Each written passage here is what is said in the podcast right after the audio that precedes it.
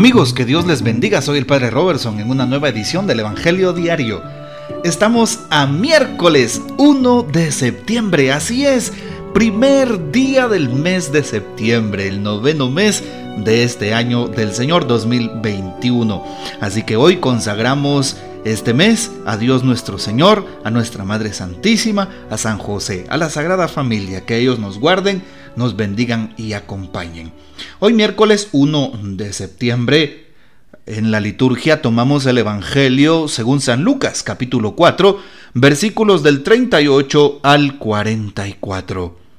En aquel tiempo Jesús salió de la sinagoga y entró en la casa de Simón.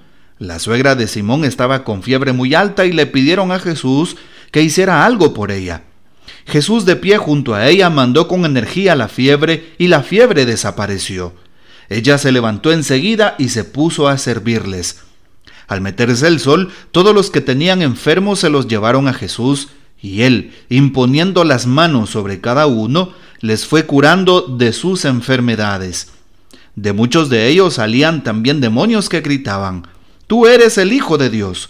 Pero él les ordenaba enérgicamente que se callaran, porque sabían que él era el Mesías.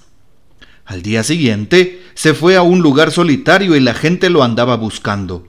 Cuando lo encontraron quisieron retenerlo para que no se alejara de ellos, pero él les dijo, También tengo que anunciarles el reino de Dios a las otras ciudades, pues para eso he sido enviado. Y se fue a predicar en las sinagogas de Judea. Palabra del Señor, gloria a ti, Señor Jesús.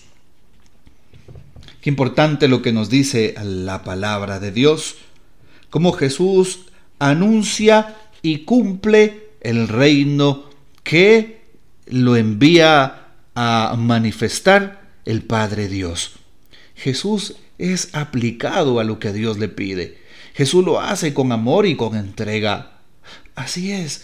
Y llama la atención hoy lo que dice el texto. Cuando salió de la sinagoga, Jesús empieza una ardua labor, un arduo trabajo precisamente. Así es. Y nos damos cuenta cómo Jesús sale de la sinagoga y sale a trabajar. Va a la casa de Simón. Luego, eh, más adelante, eh, empieza al meterse el sol. Empieza a servirles, ¿verdad? Y le llevan enfermos y también se dedica un poquito el Señor a orar, un momento a orar a solas, porque ahí lo dice, se fue a un lugar solitario al siguiente día y la gente lo andaba buscando y le llevaban enfermos y continúa Jesús anunciando el reino de Dios. Es decir, todos deberíamos de tener esa actitud de agradecimiento a Dios y por eso de trabajo Así es, cuánto el Señor necesita de tus manos, de tus pies, de tu boca, de tu corazón, para que anuncie su palabra donde quiera que andes, en todo momento, en todo lugar, a tiempo y a destiempo. Ojalá lo, lo lográramos todos comprender. Y por eso Jesús no pierde el tiempo, sino más bien hace la voluntad de Dios, cumple la misión para la cual fue enviado. Y por eso el texto empieza diciendo que al salir de la sinagoga, Jesús empieza también de nuevo su misión apostólica, sin cansancio, o mejor dicho, hasta el cansancio. Llama la atención cómo nosotros los cristianos vamos a la Santa Eucaristía. Y la pregunta es, ¿será que hago lo mismo que Jesús cuando salgo de la misa? Antes eh, del Vaticano II, en latín, al final de la misa se decía, ítem misa es. Es decir, pueden ir a la misión, ¿sí? Es decir, eh, vayan a hacer lo que les toca, a evangelizar.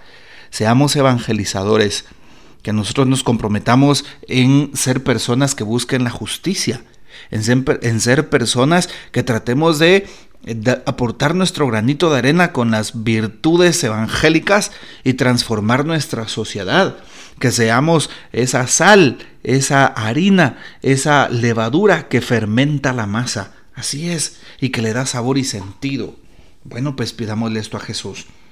Algo importante es como también Jesús no deja de orar desde su oración, desde su estar a solas con Dios, Jesús toma fuerzas para su vida pastoral, es decir, para su ministerio público, para seguir adelante anunciando el reino y por eso no debemos de bajar la guardia y debemos de seguir adelante, incluso en medio de tormentas y padecimientos. Sí, y por eso le pedimos a Dios que nos dé la gracia de poder ofrecernos a Él. Algo más. Jesús, ¿qué es lo que hace? Ahora ya vimos la, la, inquietud de Jesús por el trabajo del reino. Qué bonito imitar a Jesús en el trabajo. Incluso el Papa San Juan Pablo II en la labor en Exercem, en esa encíclica, manifiesta que el trabajo humano dignifica y santifica a la persona. Muy bien, ahora veamos eh, la actitud de Jesús con respecto a su ministerio, a la misión, a lo que hace. Ya sabemos que lo hace con alegría, con entusiasmo y trabaja al 100%. Ahora veamos Jesús cómo lo hace. ¿Qué es lo que hace? ¿Sí? Entonces ya vimos el ser, ahora veamos, veamos el qué hacer. Jesús precisamente se dedica a la sanación. ¿Cuál es la eh, actitud más grande y más hermosa de Dios, la misericordia. Así es. Jesús anuncia el reino de Dios y al hacerlo está ejerciendo la misericordia de Dios. Cuando el Señor cura, está ejerciendo la misericordia de Dios. Cuando expulsa demonios, está ejerciendo la misericordia de Dios. Precisamente Jesús es la misericordia encarnada, por así decirlo. Sí, por eso es que nos damos cuenta que aunque Jesús esté en un lugar solitario descansando, para él el descanso es estar en oración, y la gente va y lo busca, dice el texto, y lo encuentran y lo siguen reteniendo. Y precisamente Jesús lo hace con amor, les anuncia el reino con amor, va a predicar con amor, va a sanar con amor la misericordia de Dios. Ojalá todos tuviéramos esa misma actitud de Jesús, una actitud de misericordia con mis hermanos. ¿Qué actitud estás teniendo con tu esposo, con tu esposa, que merece una nueva oportunidad? ¿Lo estás tratando con amor y con misericordia? ¿Lo estás tratando como Dios lo, lo, lo haría? ¿Qué haría Jesús? Pregúntate eso en este momento de tu vida. ¿Qué haría Jesús en esta circunstancia? ¿Qué haría Jesús en esta decisión que debo de tomar? ¿Qué haría Jesús en este momento difícil? ¿Qué haría Jesús delante de esta pandemia? ¿Qué actitud tendría Jesús con mi prójimo, con aquel enfermo? ¿Qué haría Jesús? Pregúntatelo en toda circunstancia y en todo lugar, en toda decisión y en todo momento crucial en tu vida. ¿Qué haría Jesús? Si nos damos cuenta, Jesús siempre opta por el amor, por la misericordia, por la caridad con el otro, siempre. Y finalmente, Jesús cura, limpia, sana. Sanó a la suegra de Simón, Así es, de una gran fiebre, una fiebre muy alta. Eh, si nos vamos a la cuestión médica en este tiempo, pues si la suegra de Pedro tenía una fiebre muy alta, sabemos que las fiebres vienen como consecuencia de las infecciones corporales. Algo mal estaba, algo le estaba fallando en su cuerpo, seguramente tenía alguna infección de alguna índole, si lo vemos desde el punto médico. Pero igual, Jesús cura a aquella mujer. La fiebre se le quita y se pone a servir. ¿Saben qué llama la atención lo que hace aquella mujer cuando Jesús la cura? Automáticamente se levanta, así lo dice el texto, ella se levantó enseguida y se puso a servirles. ¿Qué significa? Que si Jesús ha tocado mi vida, Jesús me ha sanado de algo, Jesús me ha sacado del abismo, Jesús me ha restaurado del pecado porque yo estaba caído y ha tenido misericordia. ¿Cuál va a ser mi reacción? A toda acción una reacción. ¿Cuál va a ser mi reacción a la acción misericordiosa de Jesús? Mi reacción debería de ser agradecimiento. Mi reacción debería de ser la misma actitud de Jesús con mi, con mi prójimo. Mi reacción debería de ser agradecer a través del servicio. Si Jesús ha tocado tu vida, si Jesús te ha sanado de algo, si Jesús te ha vuelto a dar una oportunidad porque has sido curado de COVID, por ejemplo, en este tiempo. Si Jesús te ha sacado de un pecado mortal, si Jesús te ha perdonado en una confesión, si Jesús ha restaurado tu matrimonio, si Jesús ha hecho un milagro en tu vida, ¿qué esperas? No te quedes de brazos cruzados. No seas una persona mediocre que te quedes simplemente esperando a que Jesús siga haciendo cosas buenas y buenas. No, sírvele. Realmente si tu corazón está enamorado de lo que Dios ha hecho y agradecidísimo, ¿qué esperas para el servicio? Pon a trabajar tus dones y tus talentos, como lo hizo aquella mujer agradecida. Y ahora lo comprendo, un corazón agradecido por la misericordia de Dios es un corazón que queda inquieto, es un corazón que ha recibido un estartazo, un chispazo de fuerza del Espíritu Santo y se activa en servicio, y se activa en compromiso, y se activa en evangelización, y se activa en apostolado.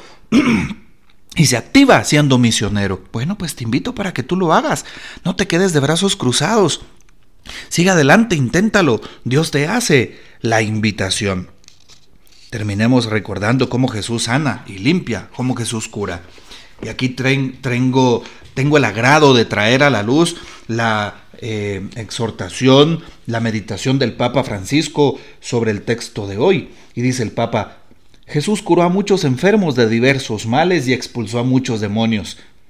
Yo les digo a cada uno de ustedes, déjense curar por Jesús. Cada uno sabe dónde tiene la herida. Que Jesús cure esas heridas. Pero para esto tengo que abrir el corazón para que Él venga. ¿Y cómo abro el corazón? Rezando. Pero Señor, no puedo con esa gente. La odio. Me ha hecho esto, esto y esto. Cúrame esta herida, Señor.